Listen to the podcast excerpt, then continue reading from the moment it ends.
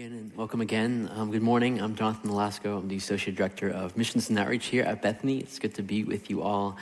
Today we're starting a new sermon series called Teach Us to Pray, and I'm looking forward to it. I really do believe that prayer is perhaps the most uh, essential discipline in our spiritual lives, an essential part of our transformation, our joy, our delight in God.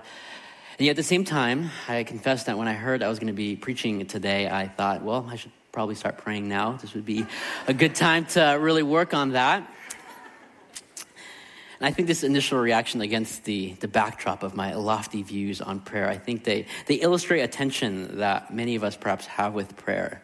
On the one hand, this beautiful vision, this desire, this longing for a life saturated with, with prayer, intimacy with God, and yet at the same time, this, this sense that there's a distance between our own experience of prayer Perhaps if we were to be asked about the health or the status of our prayer lives, we may describe it as less than ideal. But perhaps even more honestly, for some of us, we would describe it as disappointing, discouraging, or maybe even a waste of time. comedian Taylor Tomlinson, she has this bit in one of her stand ups where she talks about growing up religious and then saying she doesn't identify as much, but she still, she said, I still believe in God because if God doesn't exist, then I've been telling the wind a lot of secrets. I think many of us, even for those of us who believe in prayer, who want a vibrant prayer life, may feel at times that prayer may just feel like we're telling secrets to the wind. And so, my hope is that in this series, we may be able to speak to that frustration, speak to that pain, while often, uh, at the same time point forward to something more hopeful, encouraging, transformative. And so, in this series, we're going to look at the Lord's Prayer, the content, um, and yet today we're going to take a step back and look at the words Jesus said right before the Lord's Prayer. I think here, Jesus isn't offering us a detailed blueprint on exactly how to pray, but instead he identifies this vicious cycle in our prayer and points us in a liberating way forward. In other words, Jesus here is just teaching us how to begin to pray. And so I've titled the sermon appropriately, Beginning to Pray, and I've organized it in a few parts. One, beginning with God, and then beginning with vulnerability, and finally, beginning with a small faith. So, whether for you prayer is the most life giving, enjoyable part of your life, or you maybe can't remember the last time you prayed, my hope is that we can all um, begin today uh, with a posture of beginners in prayer. So may we receive this invitation from Jesus to discover, imagine, and take a step forward toward what it may look like to begin to pray. And in the spirit of prayer, would you join me as we pray in the continuation of our worship? God, thanks for the, the gift of prayer. Thank you for your teachings on prayer. May we come before you today with this openness, a humility that you may be speaking to each and every one of us. Help us to have a posture that we can receive your words, whether it's challenging or encouraging or both. Teach us, Lord, to not just receive what you have to say, but to respond faithfully. In your name we pray. Amen. Well, beginning to pray um, begins with God, which may seem very obvious, you know, but I think many of our challenges come from seeing prayer as something that we initiate rather than God initiates. Too often, I think we find ourselves struggling to pray because we're struggling about what to say, how to say it, whether we should say anything at all.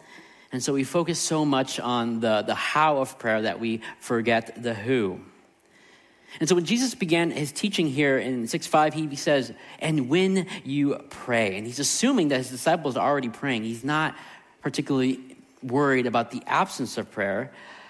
And yet, it seems like he's more interested in the, the misdirection he says, Don't pray like the hypocrites who go out on the streets, who love to, to pray and to be seen by others, or the pagans who keep on babbling and hope by their many words they're to be hearing, they're going to be heard from God. Now, at first, this may seem like Jesus is primarily critiquing incorrect methods of prayer. And so our response is just don't pray in public, don't pray too long, don't pray too loudly, and then we'll be good. I think Jesus is getting at something much more fundamental, something a lot deeper. Notice in verse 8, he says, Don't be like them, for your Father knows what you need before you ask Him. I think this, this verse is key uh, into our interpretation of this passage because what he's saying is that the how of our prayer must ultimately be rooted in the who. And so this is why Jesus says, Your Father knows what you need before you ask Him, which may seem like a, an odd thing to say about prayer because if God already knew what we asked before we asked, and why pray? Wouldn't it just be more time efficient to just receive exactly what we need and get beyond and past the, the trouble of asking or waiting or hoping God would ask our prayer or answer our prayers? And yet, I think Jesus is speaking that the God to whom we pray is not a God who desires our performance or our transaction, but rather is a God like a loving parent, a God who longs to be known and to know his children. And so this God wants us to ask him in prayer because not because he doesn't know what we already need, but because it's in the asking that he gets to spend time with his children. Dietrich Bonhoeffer, he writes that genuine prayer is not a deed or an attitude or an exercise. Rather, genuine prayer is the request of a child to the heart of a father. I think this is liberating news for us because this means we're free. We're free from the need to prove ourselves before God with the holiness or the eloquence of our prayers.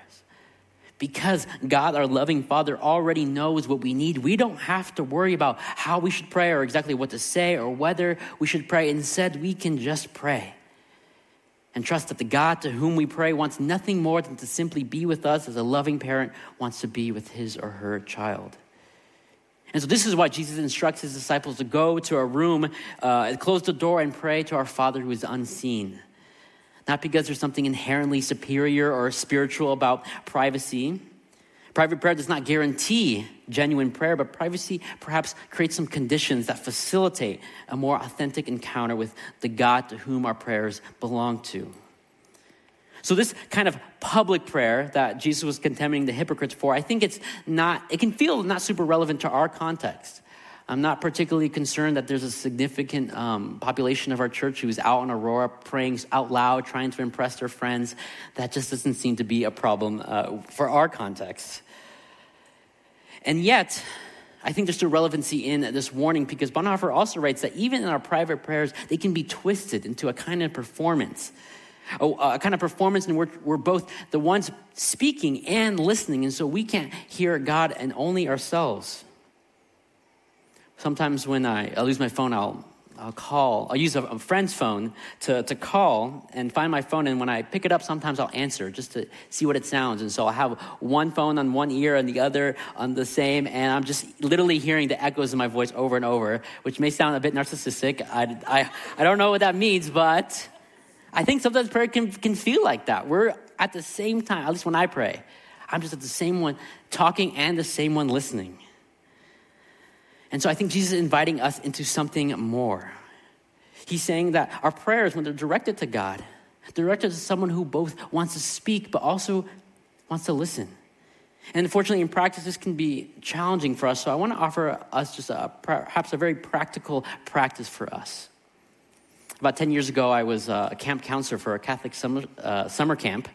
And during the training week, we spent some time um, uh, roaming around the campgrounds, and I came across this beautiful wooden chapel.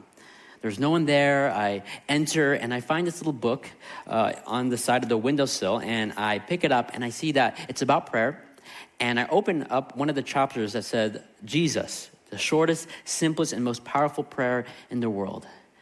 I don't really remember anything else about that book, not even the title, but I do remember being confronted with the possibility that perhaps the only prayer I really needed is nothing more than praying the name of Jesus. This prayer is called the Jesus Prayer, and what makes it so significant is that when we pray it, we bypass all the unnecessary worries about our methods of prayer and we get right to the heart of it being in God's presence. When we begin, the, when we pray the Jesus prayer, we're reminded that prayer is not is about God, but not just any God, but about God who is revealed in Jesus. Not a God who needs us to perform or elaborate uh, long winded prayers, but a God of grace, a God of love, of justice, of peace, a God who became human, who died for our sake, who rose again victoriously and now reigns over all creation. This is the God to whom we pray.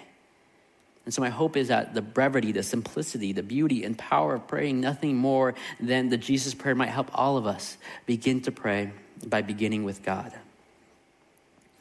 And so, prayer begins with God. It doesn't only involve God. God's personhood invites a response from us. And so, I want to explore what that might look like by looking at vulnerability as the second step of what it means to begin to pray. At one level, prayer is beautifully simple. It requires nothing more than just honest communication and presence with God who, who already wants to be with us. We don't need to for, perform elaborate prayers or get our lives right to, to pray with God. We can just pray. And yet, on another level, prayer can be incredibly difficult. It's difficult, I think, one reason it's profoundly vulnerable. It is this invitation, it's an encounter of love with a God to whom we love, and yet to receive and to give love is vulnerable. And so when we pray with genuine vulnerability in this way, we're exposing ourselves to the depths, our, the failures of our own love. We're exposing our own weaknesses and limitations, weaknesses that God already knows, and yet can still feel so shameful. And so instead of praying out of a posture of vulnerability, we pray out of a posture of self sufficiency. I think this temptation may be particularly resonant with our own community, a community who is generally uh, well educated, well employed, well dressed, a community who generally is pretty self reliant. And so this makes it difficult for us to come to God in the sense that where we reached our limitations, when we have reached the limitations of our intelligence, our capacity, our resilience, our resources, and tell God, God, I need you, I have no one else. I know that this is going to be a struggle for, for my own um, prayer life. By personality, I'm stubbornly independent, and this is true ever since I was very young. I have a, a favorite memory of watching um, one of my home videos um, with my family, and this video is when I was about one and a half, and I'm playing with this kind of plastic toy. It's kind of like a, a, a cube-shaped um, toy with different corresponding shaped holes, where you had a block and, and you fit in the same holes. Perhaps you're you're familiar, and I was intensely focused on this game. I'm trying to get the blocks in the right hole, and at one point I'm struggling with a particular block. My dad, he sees that I'm struggling, and out of the gentleness and kindness of his heart, he gently redirects my hand to the right location, and I lose it. I start crying, I'm bawling. I'm like, the audacity of this man to, to think he could help me. And so he, he ruined my playtime, and as you can imagine, I was a delightful little boy to, to raise. So may God bless my, my kind, gentle, confused father. I like to believe that I've improved in many ways since my toddler days, but I confess that my prayer life still continues to, to suffer from this delusion of autonomy and complete self sufficiency. I don't have a hard time asking things from God. That's not, not too difficult. But when it comes to enter into the loving presence with a genuine posture of vulnerability, I can struggle. It, this kind of prayer requires a death in many ways, a death to my idols of self sufficiency, and it's a confrontation confrontation with the inadequacy of my own ability to live as a person of love. And so, this, I think, is why prayer can be so incredibly simple and challenging at the same time. The God to whom we pray is indeed a loving Father, but it's also God, the Almighty, the All Knowing, the perfect creator of the heavens and earth. And so, we can't begin to pray to this God while we're still holding on to our idols of self sufficiency. We can try, and I know that I do, but when we do so, we miss out on the genuine encounter, transformative encounter, and the depth of intimacy when we begin to pray with God with genuine vulnerability. One of my heroes in church history is Oscar Romero. He was an archbishop of El Salvador, martyred for his solidarity and advocacy for the poor, and he's recently declared a saint by the Catholic Church. And what I love about Romero is not just that he was uh, a hero in the, the sphere of um, peace and justice, but he was also someone who recognized that the essence of prayer was necessary for his peace and justice work. One of his comments on prayer, he says, At the moment you acknowledge your limitations, when you realize that there is something or someone beyond you, then you are already praying. You recognize that as great as you may be, you are not God. There is a boundary beyond which you begin to feel the need for God. You need God and begin to pray, Lord, help me in my limitations and in my smallness. This is when I begin to see in my limited greatness the infinite greatness of God. I love this prayer. Lord, help me in my limitations and in my smallness. What a picture of the vulnerability of prayer. I also want to note that prayer in the way of Jesus goes beyond just praying for our own needs. It's also about being confronted with the magnitude of the brokenness of our world, as well as the magnitude of God's mission to reconcile it. And so when we're confronted with these, with these magnitudes, we come before God and say, God, I confess these are beyond my limitations, and yet I commit myself to what you are doing in the world to transform it. And so, this kind of prayer is not an escape from reality, but a way of facing reality the reality of the world as it is, and the reality of our limitations to change it on our own. It's reminding ourselves that the church's transforming mission, like prayer, doesn't begin with ourselves, but begins with God. And so, this is why God teaches us to pray in a private room because it facilitates a movement in which we can move away from our, depend, or our idols of self sufficiency toward a posture of vulnerable dependence on God. This is why Jesus warns against babbling words when we pray because words too often in our prayer can just be a cover, a, shield of our own brokenness, an escape from meaningful participation in God. And yet, with humility and vulnerability, we can instead come before God and just pray, Lord, help me in my limitation, in my smallness, in my weakness, in my failure to love. And this kind of vulnerable prayer only makes sense in light of Jesus on the cross, which in this Lenten season I think deserves particular attention. On the cross, Jesus chose to be vulnerable and weak on our behalf, and so that's why we can pray with vulnerability. On the cross, Jesus entered into our shame and took it upon himself with costly love. On the cross, Jesus showed us it's in our weakness when God's strength becomes our own. And so we don't have to be ashamed when we're scared or weak, when we feel vulnerable, because in God's kingdom, God chooses the weak to receive his strength. In God's kingdom, he chooses the least to become the greatest. And so that's why we can pray with vulnerability. And so when we pray, may we resist the temptation to hide before our weaknesses before God as if He didn't already know. Instead, may we pray in the way of Jesus, who not only taught us to pray with vulnerability, but ultimately embodied this kind of prayer with His life, death, and resurrection. So prayer begins with God, begins with vulnerability. And finally, I want to note prayer begins with small faith. Inherently, prayer is an act of faith, uh, uh, an act of trust, not in just the reality or the existence of God, but in a God who desires to hear from us, a God who desires to embrace and accept our weaknesses. Yet, while prayer requires faith, fortunately for us, it doesn't require much. I know there are times when in my head I know I should pray. Rationally, I may agree prayer is a, a good thing, it's an important thing, and yet in my heart, I'm, I'm not quite there. In my heart, I may feel overwhelmed or anxious or exhausted or even just lazy, and I just don't want to pray to God right now. I may be fully aware of my weaknesses, my limitations, but in my heart, I'm just stubborn and say, nah, I'll do it on my own. And so it's in these moments I don't have much faith. It's not that I don't believe in the existence of God or, or even love God, I do. It's just in the depths of my weaknesses, I don't have the internal capacity to humble myself in faith before God. I don't have the capacity to be vulnerable in prayer. And it's just easier for me to pretend like I don't really need God's help. I don't want to be confronted with my own weakness. Or maybe I just don't feel spiritual enough to pray to God and I just say, I don't have anything to offer. Perhaps there are times in your own life where you don't feel like you have the faith to pray. Or perhaps you may feel like God doesn't even deserve your prayers. Maybe you are struggling with your faith, your relationship with God, and God and you are just not on good terms, and so you ask, why even pray? And so, how do we begin to pray when we feel like we don't have the faith necessary to do so? Just up the road behind me on the corner of Aurora Avenue and Green Lake Drive, there used to be a pizza place called Woodlands Pizza.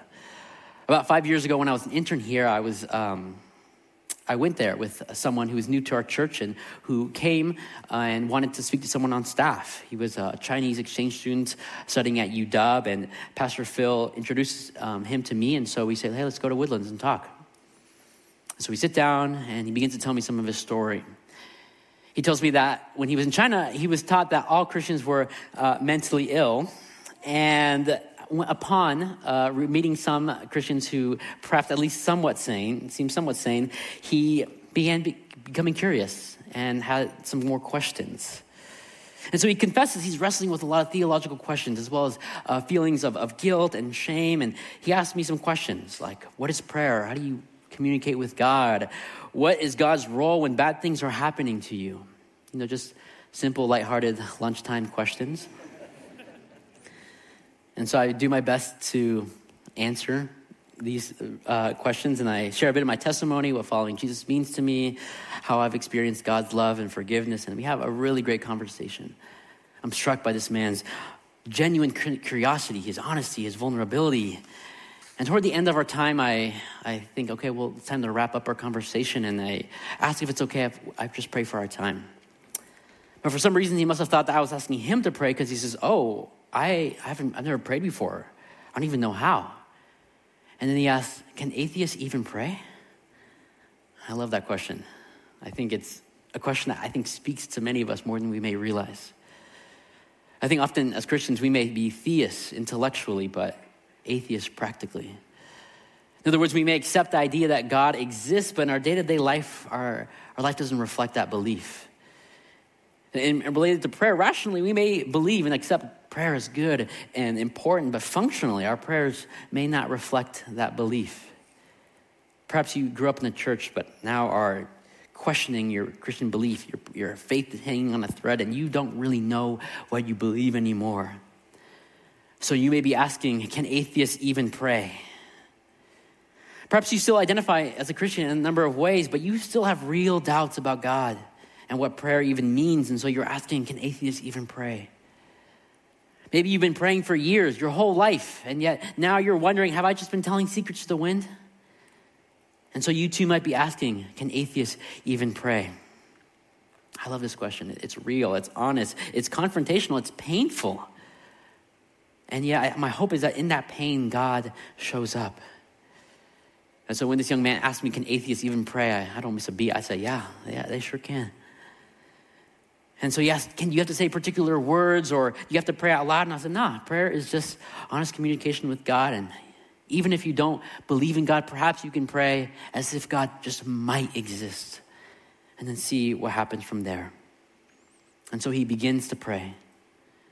And I, rem- I wish I remembered more of this prayer because it's such a beautiful, humble, honest prayer from this quote unquote atheist.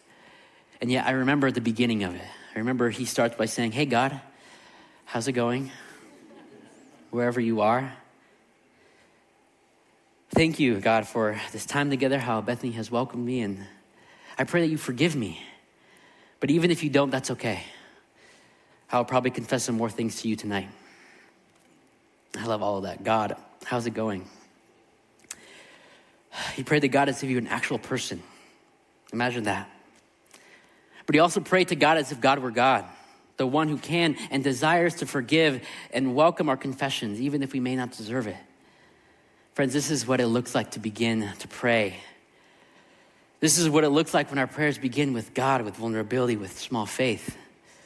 This young man didn't have much faith, but he had enough. He had small faith. And the smallness of his faith, that through prayer we experience the greatness of God. It's in the weakness of our brokenness and brokenness of our lives that through prayer, so often we experience the strength and healing of God. So many of us today may feel like atheists when it comes to prayer. Some of us may feel like our prayers are nothing more than secrets to the wind, but be encouraged. God doesn't need the strength of your certainty, but wants the smallness of your faith. If all you, all you can offer are weak, inarticulate, clumsy, awkward, atheist prayers, be encouraged, because with God, that's all you need. When the young man at Woodlands, he was asking me about these questions about prayer and God's role um, when things are hard in our, in our lives, I told him about one of uh, the most meaningful experience I had with God and prayer. I told him when I was a senior in high school, and it was toward the end of my senior year, and it was at the end of the day, school just ended, and I'm in my room, and I'm heartbroken. And I had just found out that this uh, girl I had this really big crush on for years. She was dating someone else, and this news just hit me so hard.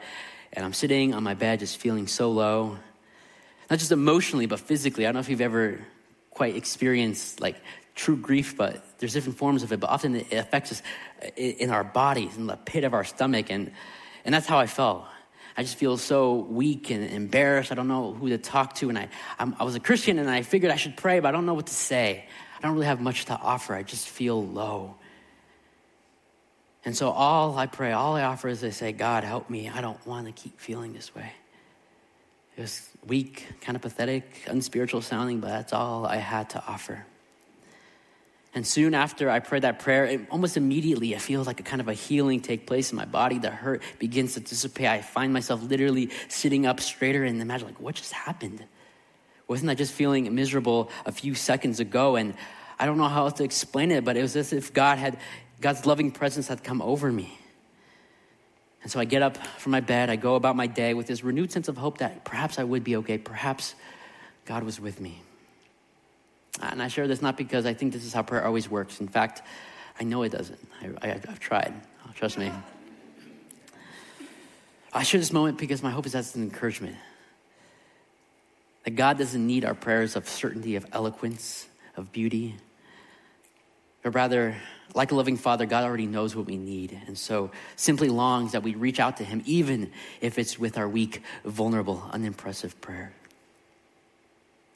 So today, may we pray in the smallness of our faith and trust that in the depths of our weakness, God meets us with the heights of His love. This is my hope for us. This is how I hope that we may begin to pray. So now, would you pray with me? God, thank you that this is who you are. This is, thank you, God, this is how you revealed yourself to us. What a gift. May we not ever lose sight. May we not take this for granted, Lord. Truly, truly, this is a gift, God. Would you invite us would you restore us into a new life of prayer? Prayer does not begin with our spirituality or just the beauty of um, uh, some kind of extraordinary power or strength in our prayer, but Lord, simply that we can start with the lowness, with the weakness of where we're at, Lord. And trust that that's who you are and that's where you long to meet us, Lord. So help us, Lord, to just begin to pray right where we're at, Lord. It's in your name we pray. Amen.